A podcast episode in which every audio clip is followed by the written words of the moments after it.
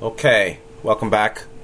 Uh, today will be the sixth installment in the series on Nityananda or Nityanan. And last time we um, finished the chapter associated with uh, moving to Ganeshpuri, how it was that he developed that area, which is near Bombay, somewhat, and um, has become a major uh, center for pilgrimage today because of his settlement there, and then um, Muktananda, Swami Muktananda, following in the footsteps and establishing a major center also in Ganeshpuri. uh, I'll talk about the global situation a little bit at the end, not here at the beginning. So, today we're starting with the chapter The Old Ashram, Part 1. So, the old ashram is what was uh, set up in Ganeshpuri in those years. Uh, Nityananda used that primarily, or was primarily settled there, pretty much from 1936 to 1956. So throughout World War II, and after into the post-war period. Uh, after that, there was another location at a place called Kailash. Kailash just means it was a mythical or uh, legendary mountain in Hindu fable or Hindu lore, and that was just the name given to his ashram by others um, after or after these years of 36 to 56 in Ganeshpuri. and again, before that, we have his activity uh, in further south, Kerala, and um, the states um, of near Udupi and Mangalore, particularly Kanhangad. And now he's settled further, a little bit further north. So let's start Old Ashram Part 1, 1936 to 1950. From, again, Nityananda in Divine Presence, um, Captain Hatengdi and Swami Chaitanyananda. One afternoon, a visitor took leave of Nityananda, planning to take the footpath through the woods to the Vajreshwari temple. As he walked off, the master told him not to look back until he reached the temple. Along the way, he, this visitor, encountered a cobra in his path, but following the directive, did not look around, did not turn around. Instead, he waited for the snake to leave. Continuing, he soon heard someone whispering behind him. Once more, controlling his curiosity, he did not look back until he was within sight of the temple. Then, unable to stand the mystery, he turned and saw a gigantic figure with folded arms standing in the river repeating a mantra, which was what he had heard, the whispering. Quite shaken, he managed to reach the temple where he remained in a dazed state and had to be hospitalized. It took two months for him to fully recover his senses. We can talk about that later. I'll read through the whole chapter first. There are many such examples of Nityananda's watchfulness, as well as um, metaphysical uh, activity, uh, completely uh, non human or extra human activity. For instance, he always advised devotees not to venture out alone at night. One time, however, Mrs. Muktabai rose after midnight and went to the hot springs tanks to bathe. As she entered, she saw two uncommonly handsome youths run away and disappear inside the temple. She hurriedly returned to the ashram to tell Nityananda, who admonished her for disobeying his instructions. She apologized and then asked about the young men. He replied that they were Sanat Kumaras, two of Lord Brahma's four sons born of his mind alone. The term here was Sanat Sanakumars, uh, not different than the theosophical term Sanat Kumara. And again, we'll talk about that later. In 1965, um, and this was somebody, this is after Nityananda passed, um, an accounting of prior experiences to Captain Hatengdi. In 1965, some of the older devotees told Captain Hatengdi that the young master often used the phrase, quote, tortoise drishti, or sight, meaning tortoise sight, when speaking of his constant mindfulness of their welfare and development. He told them to consider how a mother bird's physical warmth hatches her eggs. In contrast, a mother tortoise climbs onto the beach, lays her eggs, covers them, and returns to the sea, all the while mindful of her eggs. It is her constancy of thought that makes them hatch, meaning not constancy of physical body presence. On another occasion, a devotee performing an act of service or seva around the ashram was told to stop at midnight. He did so and then went off to bathe before retiring. En route, he saw an enormous muddy footprint near the statue of Shiva's bull. Though a man of courage, the devotee was shaken by the sight and rushed inside. There the master waited and immediately asked, Did you bow before the footprint? And he quickly returned to do so. Nityananda said that through time, sages had often frequented the grounds of the old ashram, and he considered the hot springs water there to be holy, koti tirta. This phrase, koti tirta, uh, indicates the waters. Tirta is a saint, uh, or yeah, tirta is a common word for saint. This phrase indicates the waters that saints have bathed in or meditated near.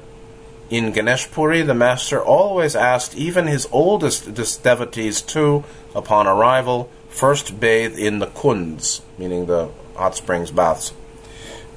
Throughout the uncertain light of early morning, Nityananda would maintain a vigil until all the devotees returned from bathing. Once, coming from an early bath, Madhumama, a long term devotee who sometimes cooked for the master, encountered him at the ashram entrance. He, or Nityananda, asked the devotee, Did you see it? and pointed to a tiger sitting under a mango tree only 20 yards away. Clearly, the master was standing guard. Raj Gopal Bhatt, a regular visitor for two decades, spoke of a similar incident. In 1949, he brought his family to Bombay for the first time, and on finding no accommodations, was told by Nityananda to stay with a certain Mr. Gandhi in Ganeshpuri. Rising the next morning for a three o'clock visit to the hot springs, he felt himself followed and noticed a faint light behind him. Remembering the master's perennial advice, he did not look back but continued walking. When he reached the present site of the Bhadrakali temple, the uncertain feeling disappeared. He took his bath and forgot the incident. In the, in, in the evening, Mr. Gandhi visited the ashram. Nityananda told him a tiger had followed Mr. Bhatt that morning, but that his faith in the master had protected him. According to another story, Bhagwan Mistry, another teacher, who handled the ashram's construction work, ran in one evening in obvious agony, shouting that a cobra had bitten him. Nityananda calmly told him to sit down. He asked someone to bring him the snake balm, instructed the bewildered mystery, Mr. Bhagwan, to rub it on the master, instructed the bewildered Mistry to rub it on the master's leg, at meaning Nityananda's leg, at the spot corresponding to his own wound, and told him to go to sleep. The devotee awoke the next morning fully recovered. An even more dramatic intervention is related in this story from Dr. Deodar about Sitarama Shenoy, a Mangalore devotee mentioned earlier in the book. After suffering a severe heart attack, he was taken by his family directly from the hospital to Ganeshpuri, to the ashram. His doctors vehemently protested this action.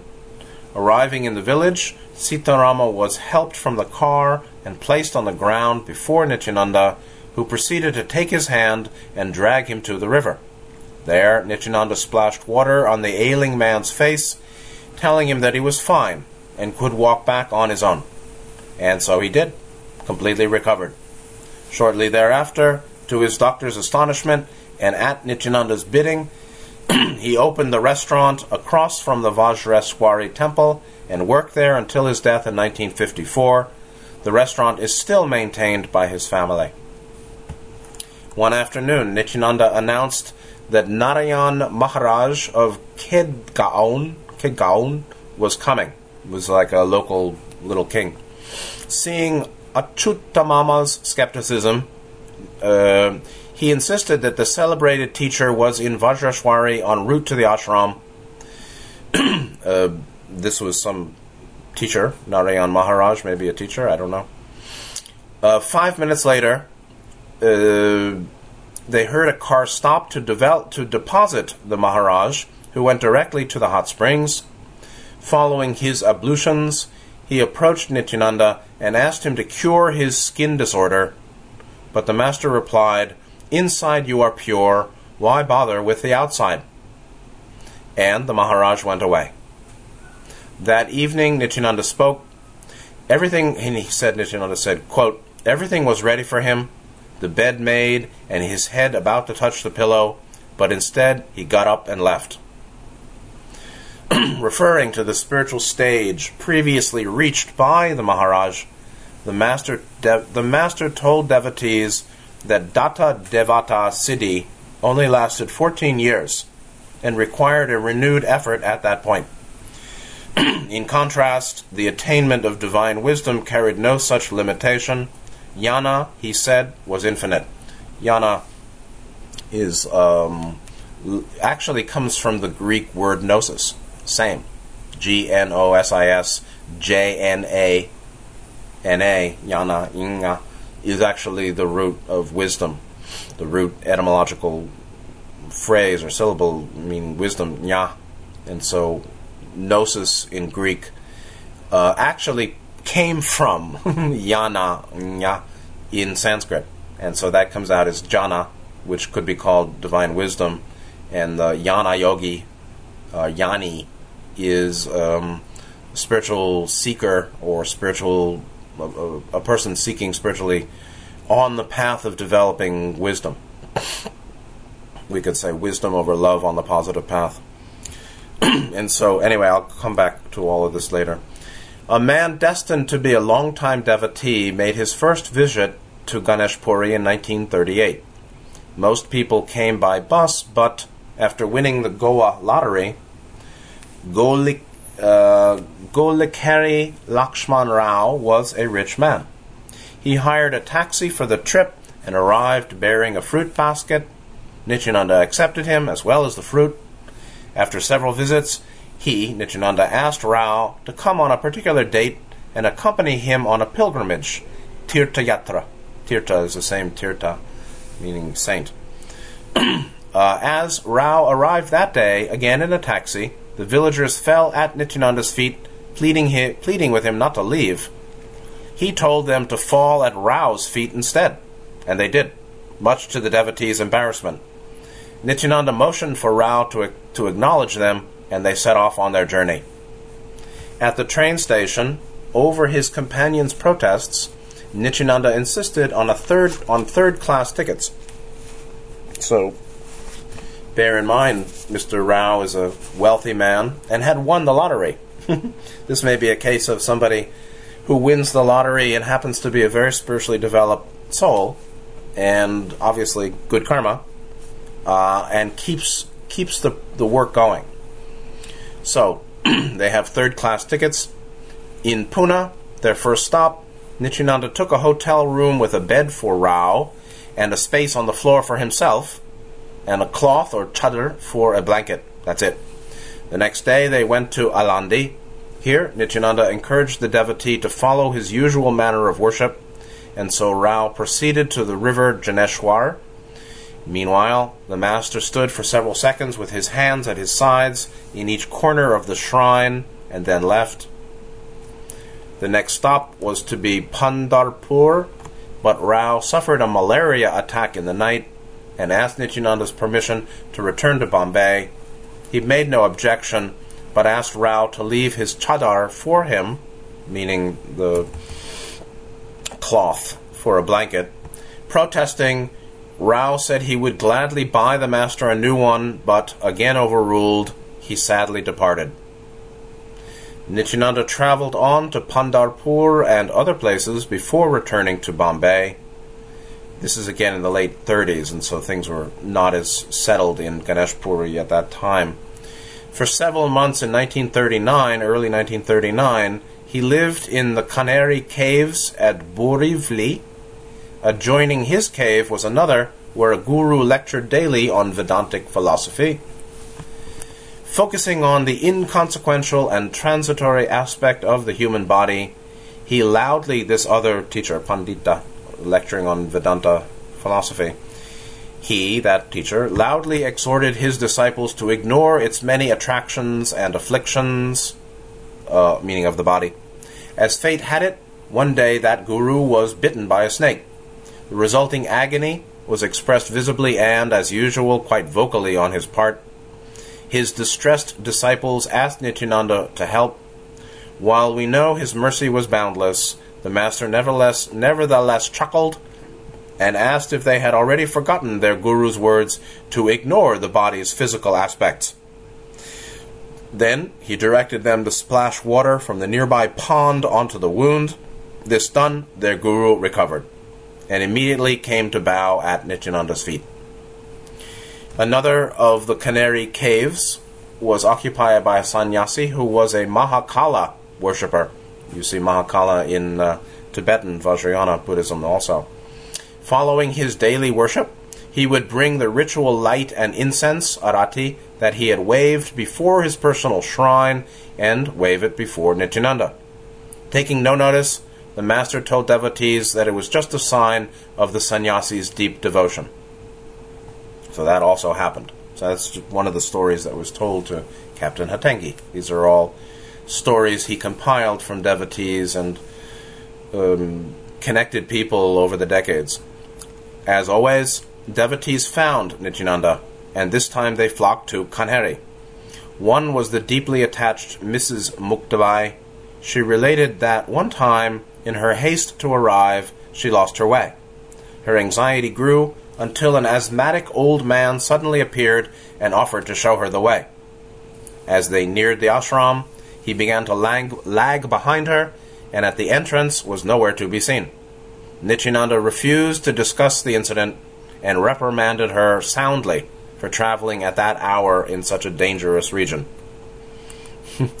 Prior to his return to Ganeshpuri, Nityananda told devotees not to come to Kanheri only to see him, he urged them to visit the rock caves built by yogis and sannyasis centuries earlier and marvel at their arrangements for collecting and storing water. Nityananda returned to Ganeshpuri in 1939, and Rao immediately came to see him. But again, he, Mr. Rao, suffered an attack of malaria. In a fever induced delirium, he admitted that as a youth he had once received sandwiches from the Muslim sage Baba Jan which he had thoughtlessly discarded, meaning he got them a gift and then threw it away. Hearing the story, the master shook the ailing man and asked him to repeat it. After listening to it again, he went to the pantry, opened several tins of food, and mixed the contents together on a piece of newspaper. He then carried the huge serving to Rao and ordered him to eat it. The sick devotee did so and immediately fell asleep. He awoke fully recovered realizing that he had finally atoned for the insult of throwing away a saint's prasad. And uh,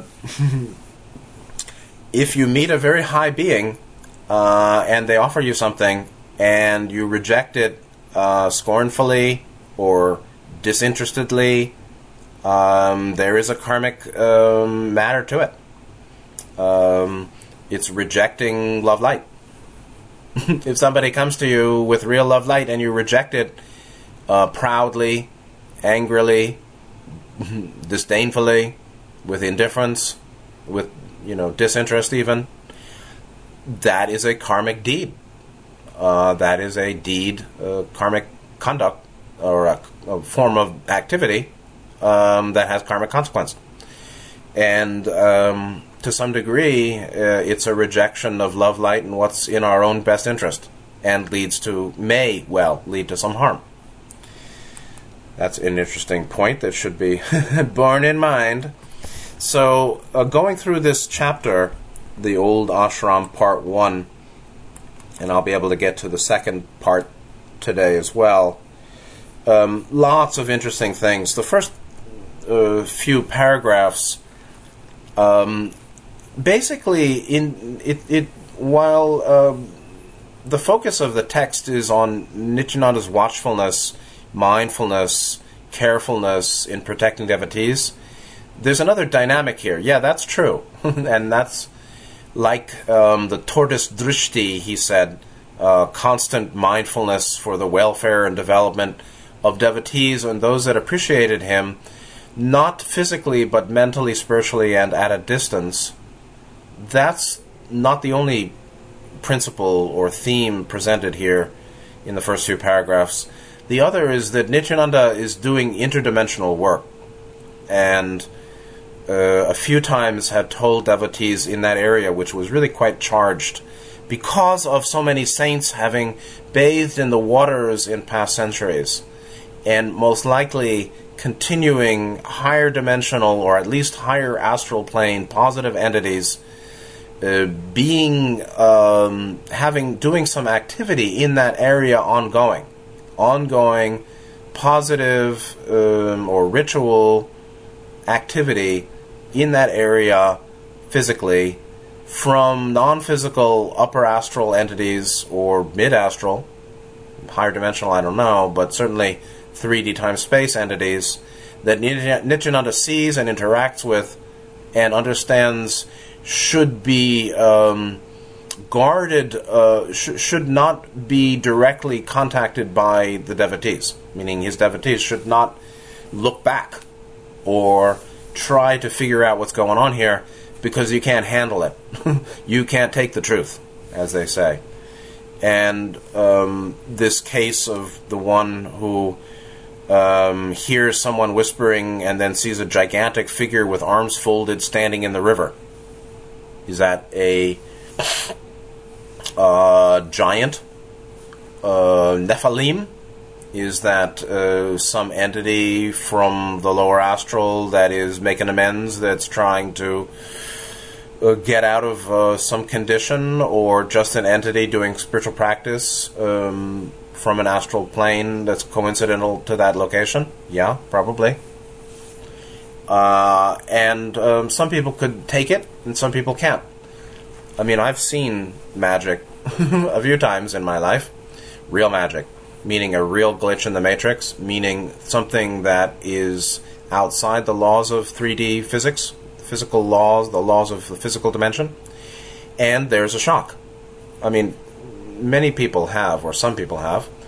There's um, a shock to the conscious mind because the conscious mind commonly, at least for me and the stories that I've heard from others, uh, I would say registers um, anomaly that this is of time space, and therefore um, it's it's ontologically um, incompatible, inconsistent, contradictory to all the the contra- to, to the ways of phenomena to the, the 3D laws, the phenomenological ways of 3D space time. The mind registers that. And some people can handle it and some people can't. Depends on what's being seen or what's occurring. Um, it's real. and so the reality of the um, the metaphysical, the time space, the supra physical uh, intrusion an intrusion into the space time of the supra physical um, is shock. It's there's a moment of shock, and one either gets it or freaks out or doesn't get it. Uh, and so the first person basically had a um, went psychotic for a moment and um, had to be hospitalized for two months.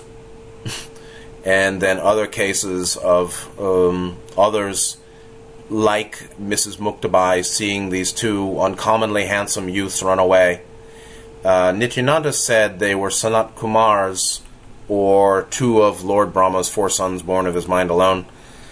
Uh, that's one way of putting it. I mean, he probably would have explained things differently to people with a different uh, mythological religious background, meaning the history of Hindu Hindu literature and um, mythology and the teaching.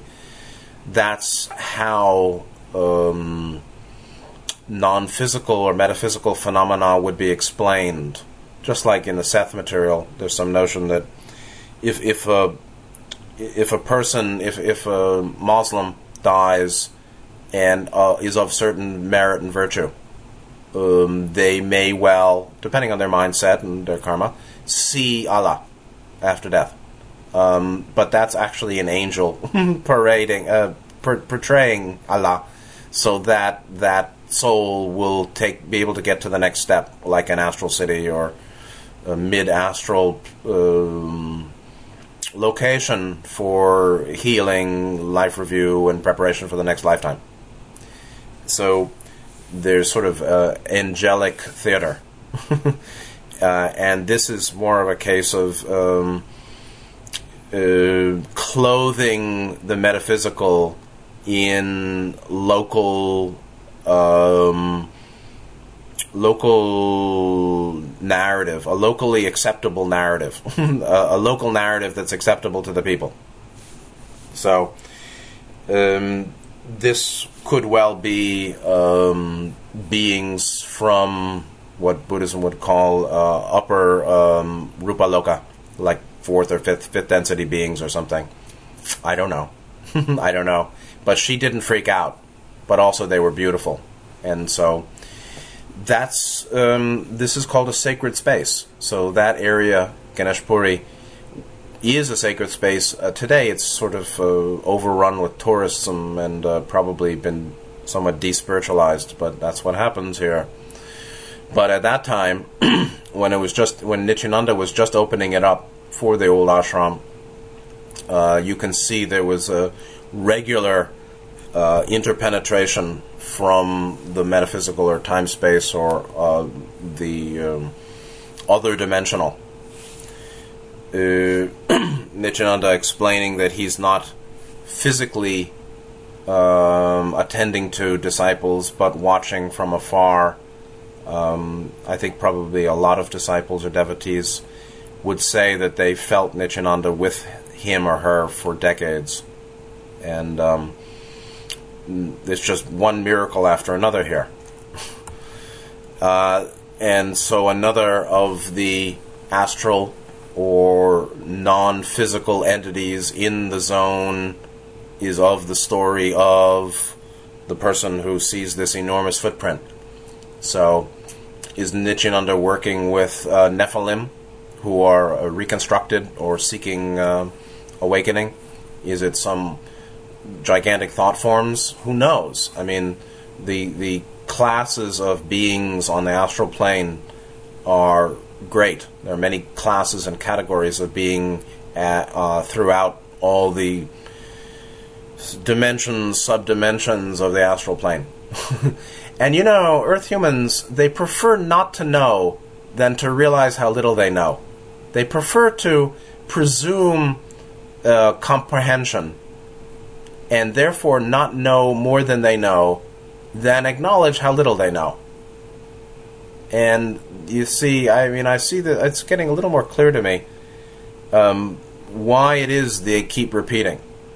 And like this notion of um, multiple classes. I mean, Hinduism understands, right? Talk about yakshas and gandharvas and rakshasas all the different types of classes of non physical entities. And these are not the same as devas and asuras, those are other classes of non physical entities. So it's extremely complicated, right? So we've not only got multiple types of entities on the 3D time space astral plane, uh, lower, middle, upper, plus fourth and fifth and sixth and seventh density and um, Buddhism talks about 31 planes, which is very uh, okay. it's an interesting cosmology, um, but it's very um, fanciful. In fact, the, the way they describe many of the planes is very fanciful. Meanwhile, that threefold division, there's a threefold division of the 31 planes, right?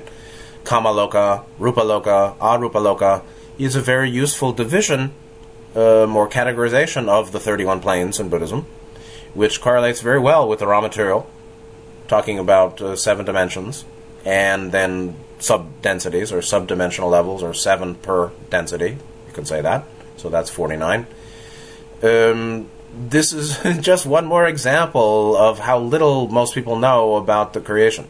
And this is, you know, totally subjective, and some people say, oh, it's all fantasy. Other people say, oh, it's absolutely true. Some people say, my system's better than yours. Some people say, well, we can put them together. It's nice to integrate and see where we find commonality. But the bottom line is how many people want to know? How many people want to know deeply? Uh, this is a planet of people who don't really care to know deeply, seems to me. And so most people uh, would rather, uh, you know, put cotton in their ears or clog their ears than realize than than realize how little they know, which is the basis for continued knowing. You know, you have to have an empty hand to have something placed into it. One has to be receptive to receive. One has to be seeking to learn to learn. One has to be open to see and contact and experience. And uh, there's much presumption of um, knowledge and understanding among uh, the folks here in this world. And um, it's just easier for a weak soul, a soul that doesn't believe in itself, a soul that doesn't, that has low self value, a soul with low self, with the stuck in the delusion and the distortion of low self value and low self worth. It's easier for that soul to simply say, I don't care, or I already know, or I'm not interested, and thereby hobble continued learning than say, you know, I know very little, and there's lots of contradiction out there, and it's all unprovable, at least metaphysics, cosmology. But I want to know, and I think I can know, and it's important to keep learning. Very few people have that mindset, you know? So Rahula, the perfect disciple, Rahula, Gautama's son, as we are in the other class, there's a break. As we're talking about the current world uh, mess and the the psyop and the situation in the other class, so I didn't do Rahula this week. Next week we'll do part two, Rahula Sutta. But Rahula as a, um, a the most receptive, the foremost, this the foremost bhikkhu in spiritual receptivity or willingness to learn. That's why he was reborn as Gautama's son, because he was totally sincere in in realizing how little he knows or how much there is yet to know. And everywhere he looked, he wanted to keep learning and find truth that's important for his own continued development. And he didn't become a teacher. And after that lifetime, he, who knows where he is? Maybe he's a guardian now. But he didn't become a great teacher.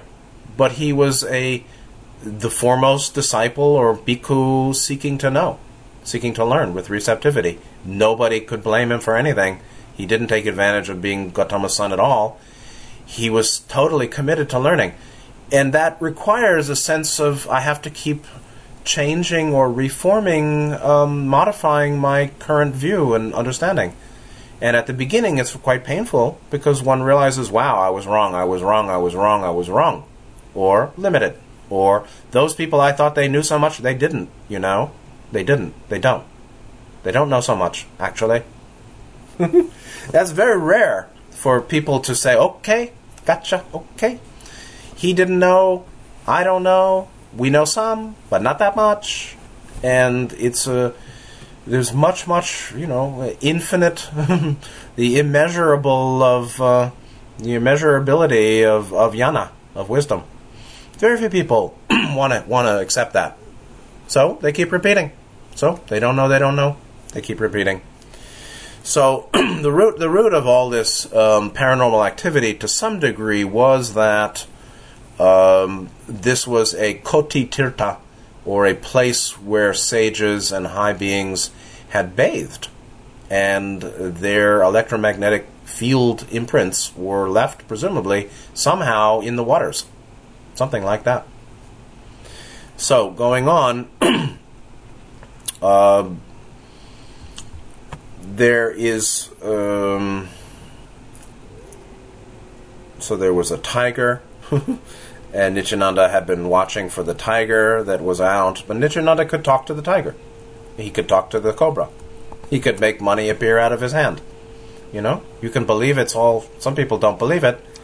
I don't know. You know, if you have uh, a hundred stories from different people who gain nothing, really, these are these are people who didn't start any kind of uh, group around themselves. They simply related the story, and um, I don't know. Believe what you want, but looks to me like um, uh, one miracle um, after another, and and a very uh, an uncompromising commitment to the devotees, yet taking into account that uh, they all had a lot to learn too, and he's not uh, a dummy doing whatever they tell him to do. He's doing it his way or the way that he considers best in their service, and and so he's. Uh, uh, somebody who's bitten by a cobra, uh, he heals it by some kind of magic, uh, uh kind of sympathetic magic,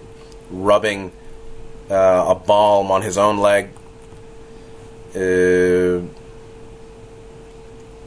Uh, this mm, Sita Rama Shenoy, um, who had a heart attack and nearly died, but came there and then basically Nityananda healed him, recovered him, and then he started this restaurant, and the family still runs it in Ganeshpuri, and um, so it's particularly important. Nityananda would be uh, more interested in helping those who wish to help others, and so if you wish to help others, the universe will help you to the degree that you sincerely want to help others, which really means being uh, a positive influence on every single person you meet, being a positive influence for every single person that crosses your path every single day.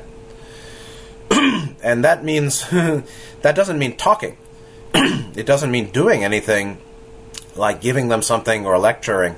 It simply means being heartful, um, caring, having a basic metta. This is where the four Brahma Viharas come in. If they're in pain, you feel their pain.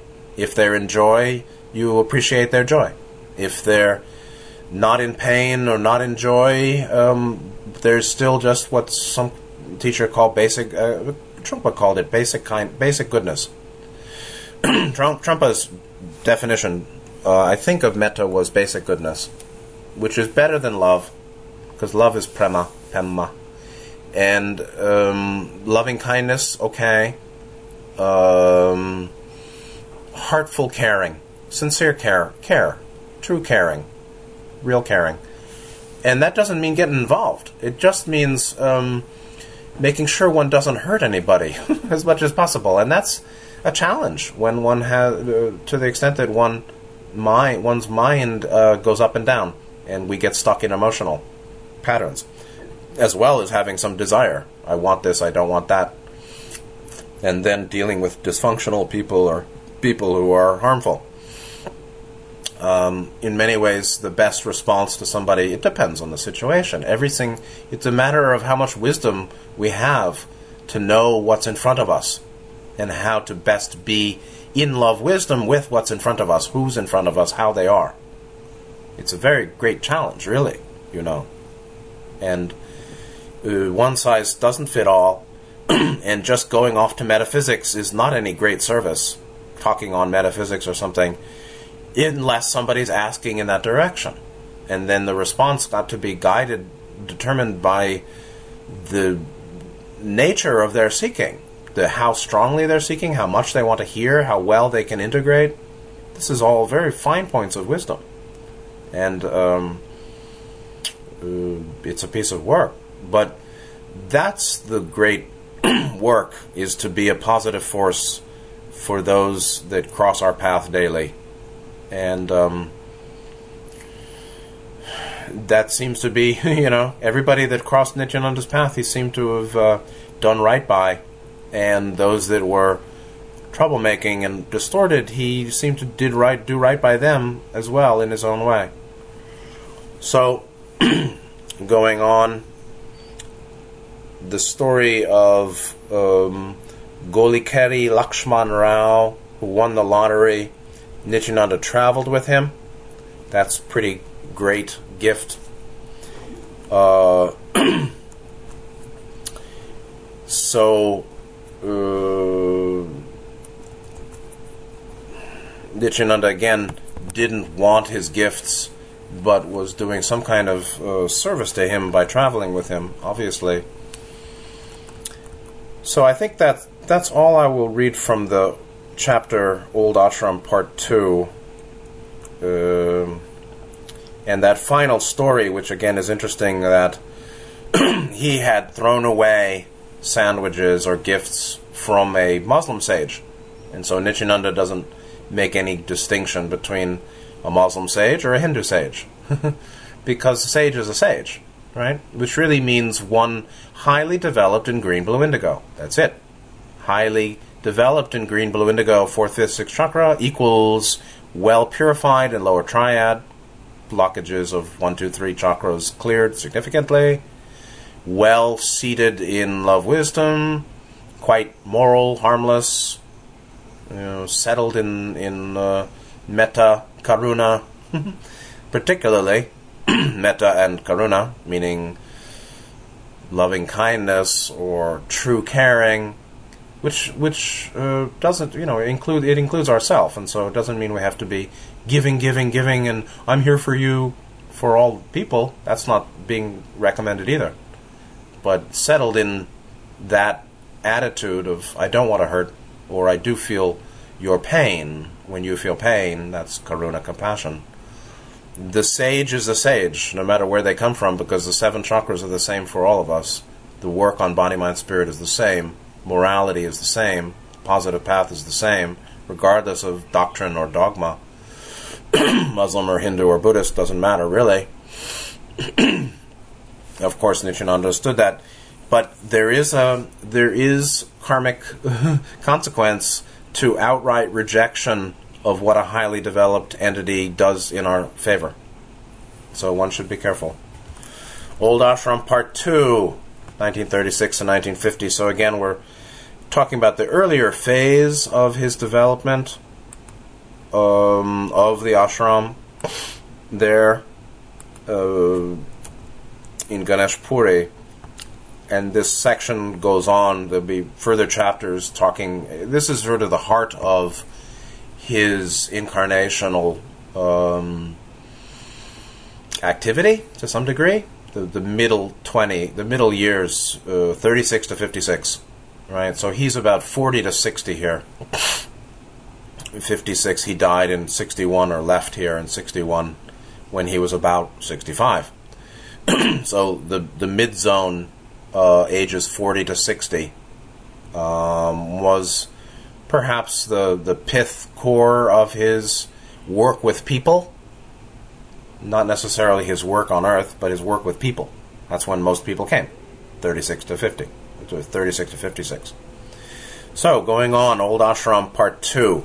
1936 to 1950, ages 40 to 55 or so. In 1941, Swami Janananda traveled to Ganeshpuri to seek Nityananda's guidance on some financial and construction issues regarding the Kanhangad ashram, meaning in the south. On his arrival, and prior to speaking to the master, he was told to sit down. Within minutes, a taxi drove up a rare, occur- a rare occurrence in those days, and Nityananda left, saying he would return soon. And he did, 24 hours later, in the same taxi. Then, glancing at Swami Janananda, he said, Go home, everything is taken care of. Without a word, and this is the right way. this is how you follow your teacher. You just do it. You don't question, you just do it. Maybe if you have a question sometime you can ask, but in general, um, you defer your mind to your teacher's mind. Without a word, Swami Janananda made the return trip, one that involved the usual number of trains and buses, meaning it was a multi stage journey. Reaching the ashram, he heard that Nityananda had been there earlier with money and instructions. Let me add that even with today's, this is Captain Hatengdi's ad, let me add that even with today's improved transportation conditions and utilizing the new Netravati Bridge, it is impossible to complete a round trip between Bombay and the Kanhangad by taxi in 24 hours. Of course. he took the taxi away and dematerialized and rematerialized and came back, went out and came back. That's what's going on. And so Janananda, Jananda, Janananda, Janyananda uh, had to go the human physical way, and Nityananda went the metaphysical way. And um, things, uh, he gave the money and the instructions on the construction and on the work there, and that was that. Nityananda was never interested in attracting disciples or organizing an ashram. Very much important point. he was egoless in both words and action. When pressed, he would say, This one is not flattered when important people come, or sad when devotees leave. This one meaning himself. What he, as being, is uh, not not uh, moved by the worldly winds of praise and honor from so-called important people, nor um, dejection or blame or loss when those that uh, would follow have now left. Of course. because he really ex- understands the perfection of all things and he sees that as a living, vibrant reality, much more than, than we can or I can. Students of other spiritual teachers sometimes came to Ganesh Puri, but the master always steered them back to their own ashrams.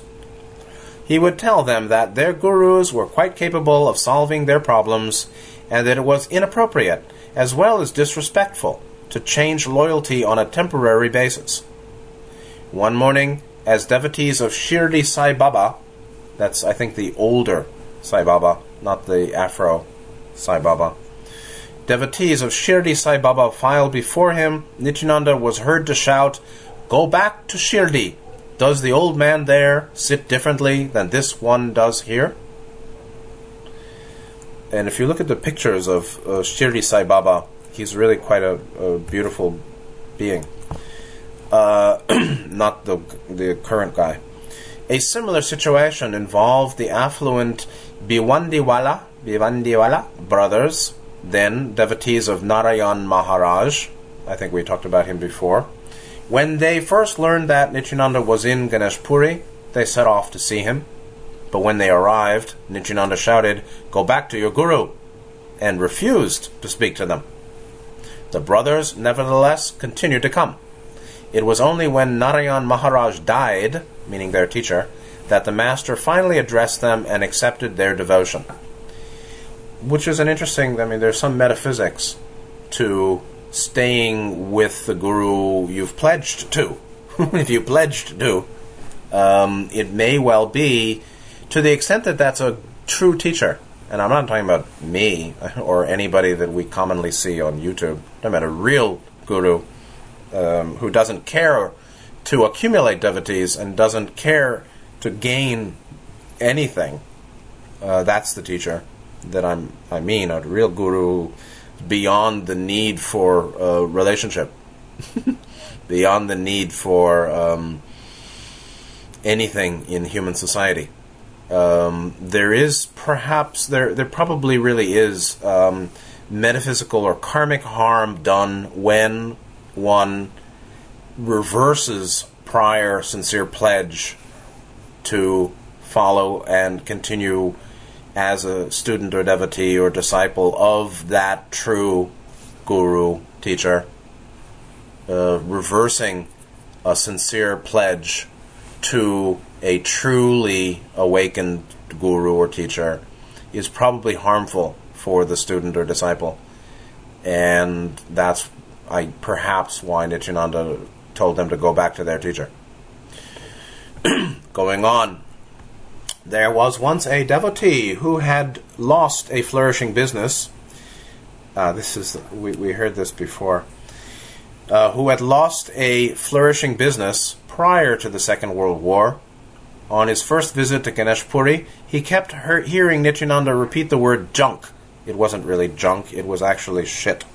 It was radi. Radi. So, so you see, people people have a real problem with honesty. They, they have so many views of what they should and shouldn't, and they're afraid of this and that.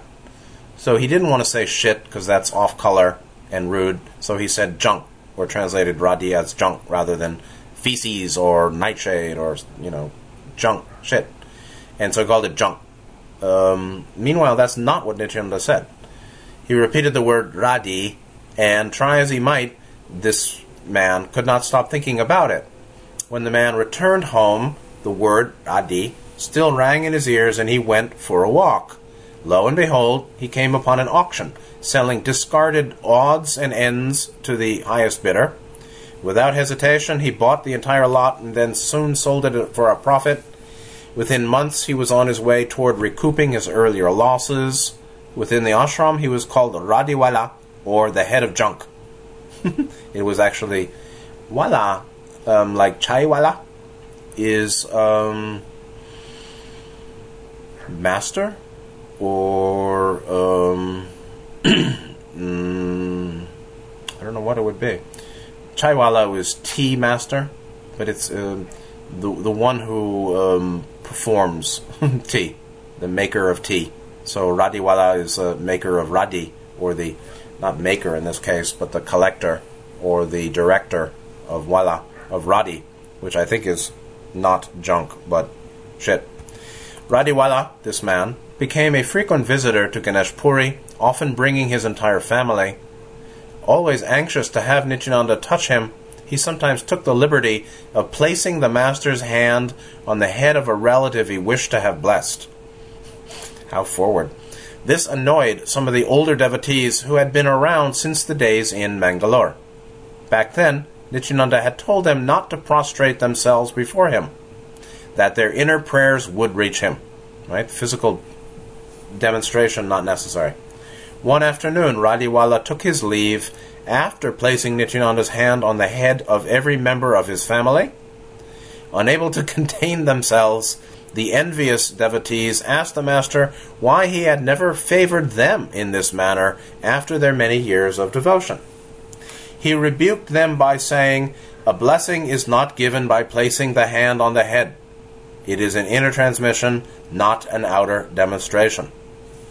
And so, in a sense, I could say, with my level, little level of understanding, um, Radiwala was not able to understand that uh, what he was seeking was inner transmission or transmission from Nityananda by mind or spiritual energy was an energetic, uh, subtle, non physical transmission. He wasn't at that level. And Nityananda didn't object then to having his hand uh, forcibly placed on the head of all of uh, Radiwala's family. I mean, it's very forward. and yet Nityananda did not object. The other devotees objected because they wanted it. Meanwhile, they weren't at the level where um, they needed it, but they didn't know they didn't need it. this is a very funny thing. Sometimes we're attached to something that we actually, I mean, common. We're attached to something or seeking something we really don't need. And we're even beyond we're we're essentially beyond the level of the one who really needs it but we don't know we're beyond the level or beyond the point at which we would really need it. I mean much of desire is like that. Um, we don't need it uh, but we want it and yet if we really saw ourselves more clearly we might realize it's very fine, we don't have it. Actually, one can be well not having that which, in some cases, that in some cases, that which we desire. So, obviously, Shaktipat or transmission or um, transmission, uh, the, the, the offering of guru to student is not of the physical activity. It's of um, transfer of intelligent energy. It's a transmission of prana uh, coming from mind and will. Will, mind based energy transmission. I mean, there, there are many other things as it is too. But they they were envious and unaware that he Nityananda wasn't doing that for them um, because they didn't need it. but they thought they needed it or they wanted it and didn't know that actually the one that was getting it um, wasn't able to understand what they're able to understand. At least at that point. It's very interesting. Going on, one day, the, one day when the master complained of fatigue, Mrs. Muktabai admitted her surprise, saying that he rarely left the ashram and spent most of his time resting on the floor of his room or on the bench outside. He quipped, Yes, but the devotees remember, don't they? on another occasion, he said, quote, and this is a quote we read before one established in infinite consciousness becomes silent, and, while knowing everything, goes about as if knowing nothing, while doing many things in several places. Outwardly, one appears to do nothing. and so there may be some. he was fatigued, maybe because he was doing much in a, in several places, meaning transmitted. It's called an emanation body. Transmitted his, um, an apparent human form to another physical location with full conscious ability to use that form as if it was him. To basically, this is what higher self can do. Uh, going on, let me see a time check. Yeah, we're going to finish this chapter, and that'll be all for today. and I might have to read a little faster here. One day, a new devotee brought his wife to Ganesh Puri. After first greeting Nityananda, they sat down a little apart from the others. Some of the visitors were discussing the building of a small school in the area. Thinking this a good opportunity to contribute something, the husband rose and placed a thousand rupee note on the plate by Nityananda's bench. After resuming his seat, or sitting down again, the man was astonished to find his single note transformed into a pile of smaller denomination bills. Nityananda made change. Nityananda, and that was it. That's the whole story. so this was probably told to Captain Hatengdi, and um, just one little thing. Nityananda basked in the spontaneity of life and delighted in saying that things rarely went according to plan, even the best laid plans. After all, he would tell devotees, God's will always prevails. And that's one way of looking at the present uh, crisis uh, for humanity that God's will is here too. Logos is rising, as E. Michael Jones says rightly. But that doesn't mean pain will be stopped. It just means that uh, it's in accord with karmic law or God's will that is the basis of karmic law, that is simply the way of causality and um, cause and effect. And um, it's right simply because it's causally just. Um, and that's God's will. So uh, that's worth a whole lot more talking, but not today.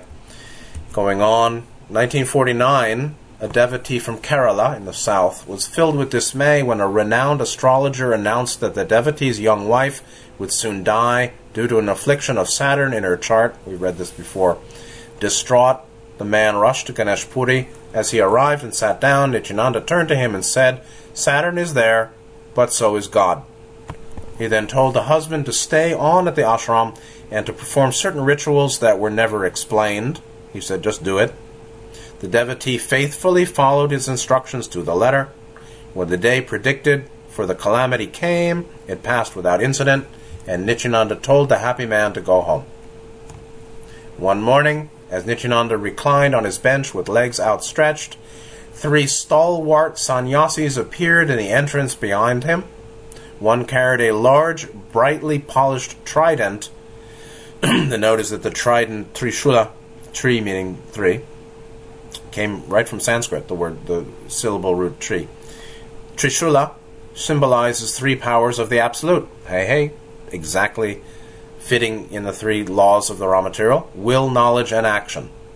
The law of free will, the law of love, which is the law of love wisdom, which is actually uh, sentience or omniscience, omniscience, omniscience, all knowing, the capacity for knowing.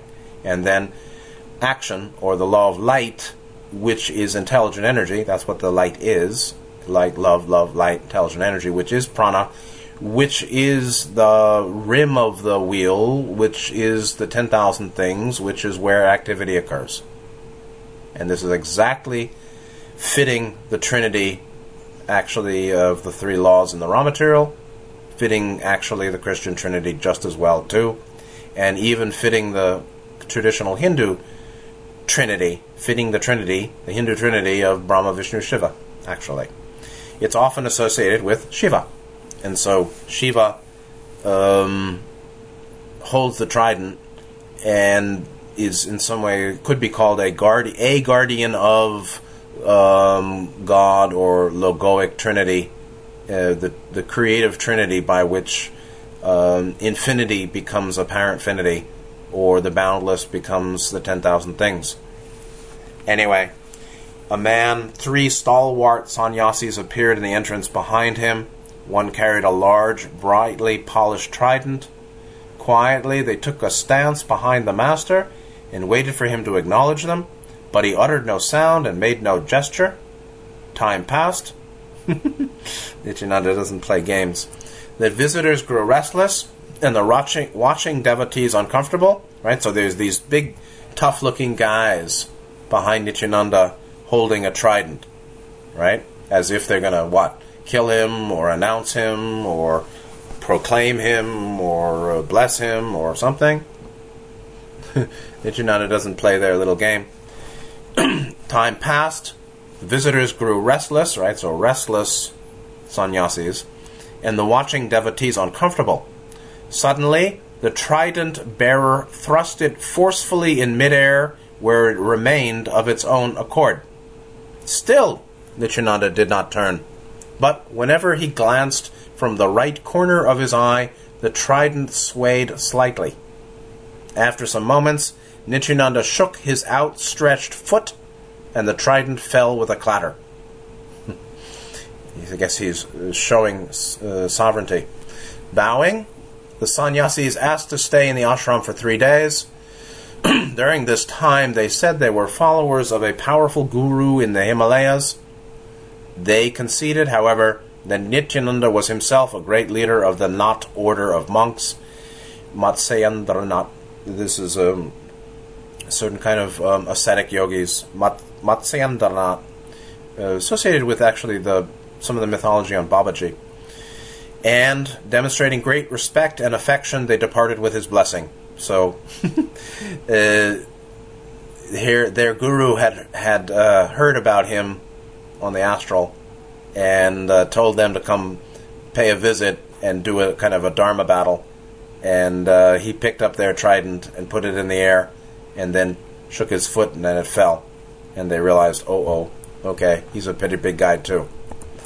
Going on, it was around 1942 when Kamath, Kamat and his friend uh, Shivaratri and a sorry, Kamat and a friend spent Shivaratri, the annual festival of Shiva, in Ganeshpuri. And by the way, Ganeshpuri actually really means um, Puri of the the the the Puri to Ganesh.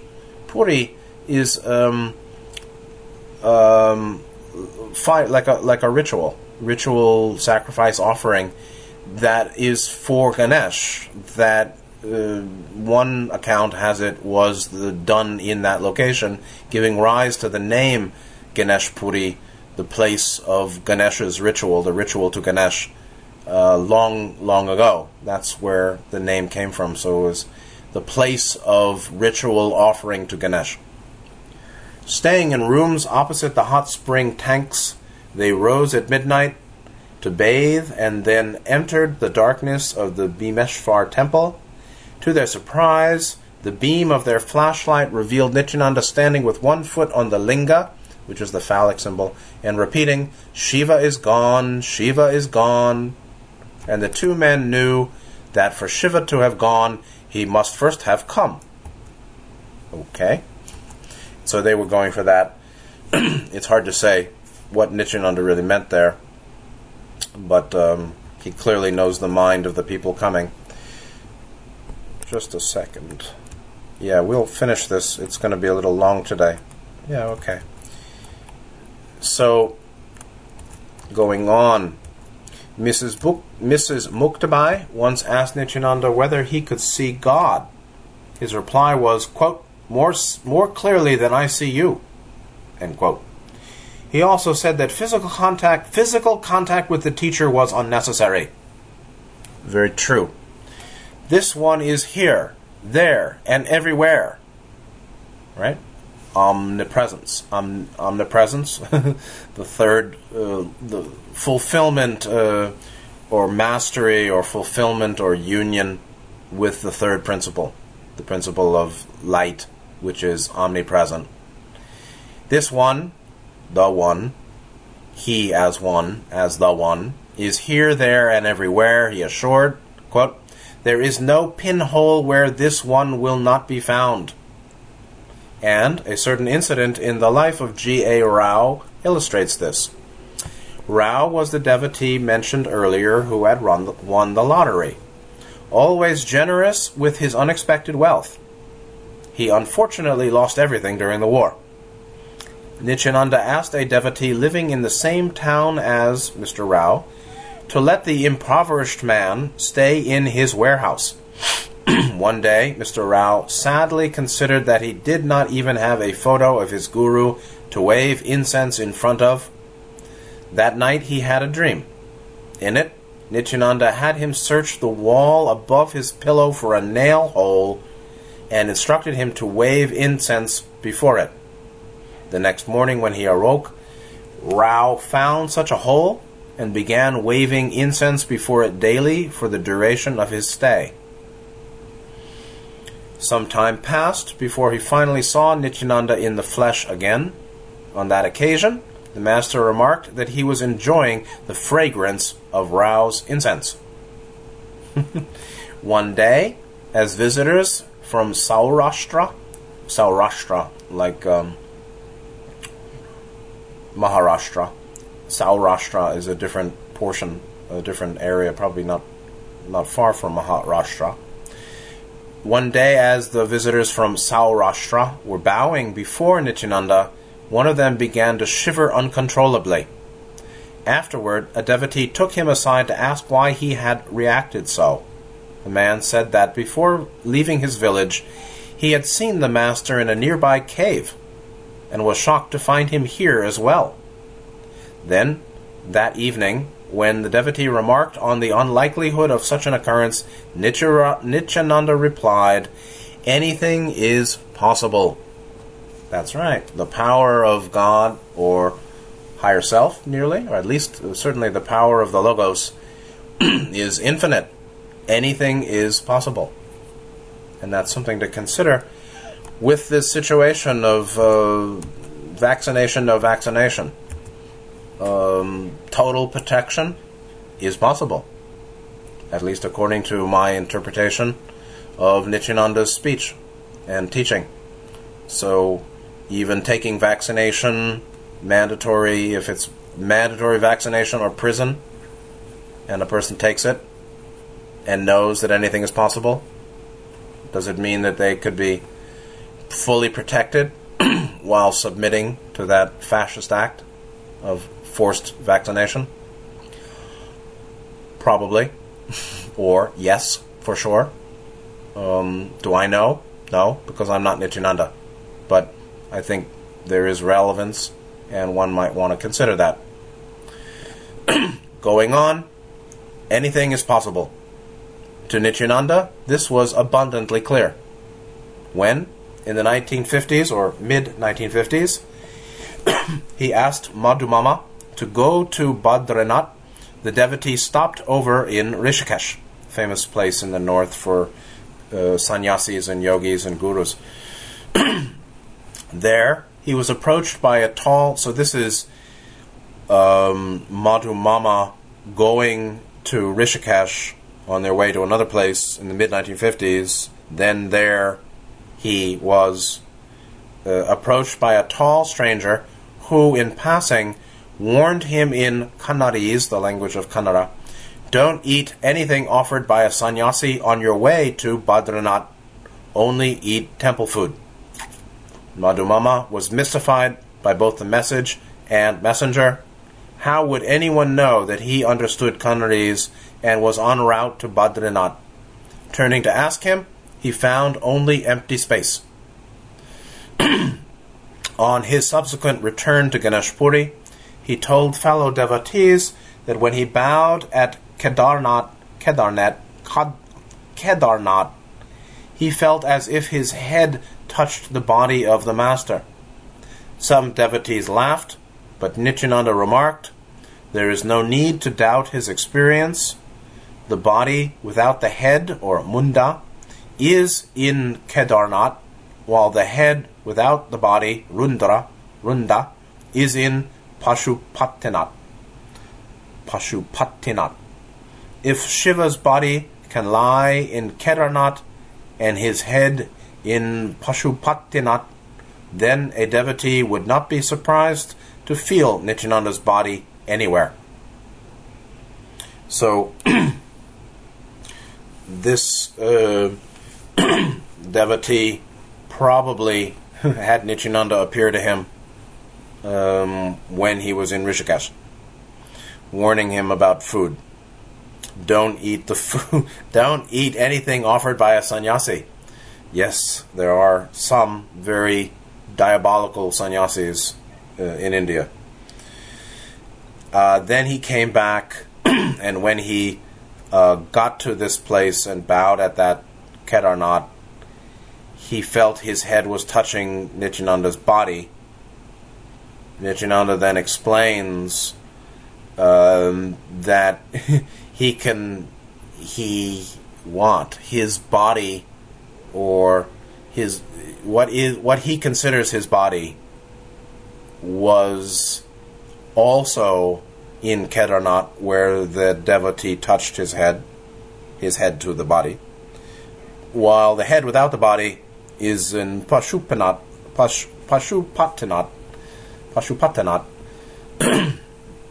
in any case he's making an analogy to Shiva Shiva where um, we're talking about omnipresence again. This is omnipresence. So Nityananda pretty clearly demonstrates, gives pretty clear indication of um, omnipresence, as well as um, omniscience and omnipotence. He can make trains start and stop by his hand. he can talk to cobras and tigers and get them to take it easy and uh, move when needed or be at rest when needed. Uh, he apparently can interface with astral entities of different types, um, including those that um, are kind of um, horrible or um, shocking to behold. Uh, he can appear in multiple places at the same time. He can travel distances, apparently by mind, um, and uh, be aware of what disciples are thinking without them saying so, and establish circumstances to be of service to help those disciples in line with their thought that has never been spoken to him. uh, compare anyone else to that. Even Gautama didn't do this. So, and I was just thinking today, and I know we're gonna we're at the end of here. Um, I was just thinking today, Nityananda is very similar to a Pratyeka Buddha. Pratyeka Buddha um, is supposedly in Buddhism, particularly Theravada, uh, one who attains Buddhahood without a Buddha. Uh, one who attains Buddhahood solitary, a solitary Buddha, and doesn't go out teaching. He's not a world teacher. Nityananda um, didn't seem to attain enlightenment during his lifetime. He seemed to have come in fully finished, meaning uh, an incarnation of a guardian, and uh, did some world teaching. obviously, but really wasn't step was wasn't seeking to establish an ashram or collect devotees. If nobody came to him, he would have been just fine. If he never had a house or an ashram to stay in, he would have been just fine. So he simply responded to the calling of those around him to have a relationship with devotees and to establish a physical structure called an ashram at uh, Ganesh Puri and then Kailash. That was done because he was asked, that's all. Not because he made it happen or wanted it. I think he was fine with it because they wanted it. He wanted it because he wanted to be, he was naturally of service. But in a way, Nityananda really is beyond intentionality. I mean, if we're talking about somebody who seems to manifest the three qualities of Godhead, right? Omnipotence, omniscience, and omnipresence. Um, aren't they beyond intentionality? The crystallized healer has no will. He's beyond a crystallized healer. He's a crystal. the crystallized. a crystallized one. A crystallization of the one. Has no will. No personal willfulness. And um, I think we. But that is, at some level, akin to a Pratyeka Buddha. He wasn't here to found a religion. He wasn't here to collect people around him. Um, he had a mission for the planet, and that people came and asked much of him was sort of secondary or incidental. Actually, it looks to me. Not that he didn't value it, but uh, if it hadn't, if they hadn't come, he wouldn't have sought them out. Now, um, next time we'll start in the second uh, portion, the second group of chapters from the book Nityananda in Divine Presence, starting with the Old Ashram Part 3, again 1936 to 1950. More stories which are interesting. Um, and I guess I would just say two things from um, what we saw uh, what we've read today, there are two points just to mention. Uh, one is this phrase, God's will always prevails. The second is, anything is possible. God's will always prevails. That that may not be comforting because it God's will does obviously not exclude uh, continuance of pain and suffering and injustice and oppression, at least what it what as they appear to us to be, as we experience all that with our limited mind, we do experience all that, and God's will prevailing clearly isn't eliminating it at the present. Yet there is some value to per, to contemplate God's will always prevails, and um, it's useful as a focus of contemplation. And then, to that, anything is possible. Very true. Totally, totally. There is no limit to the power of the One. And, and I is not separate from the One. The I, one, the nature, true nature is not separate from the One. And so, uh, the power of true nature is infinite. And that's greater than anyone's personality uh, but it's something to be remembered.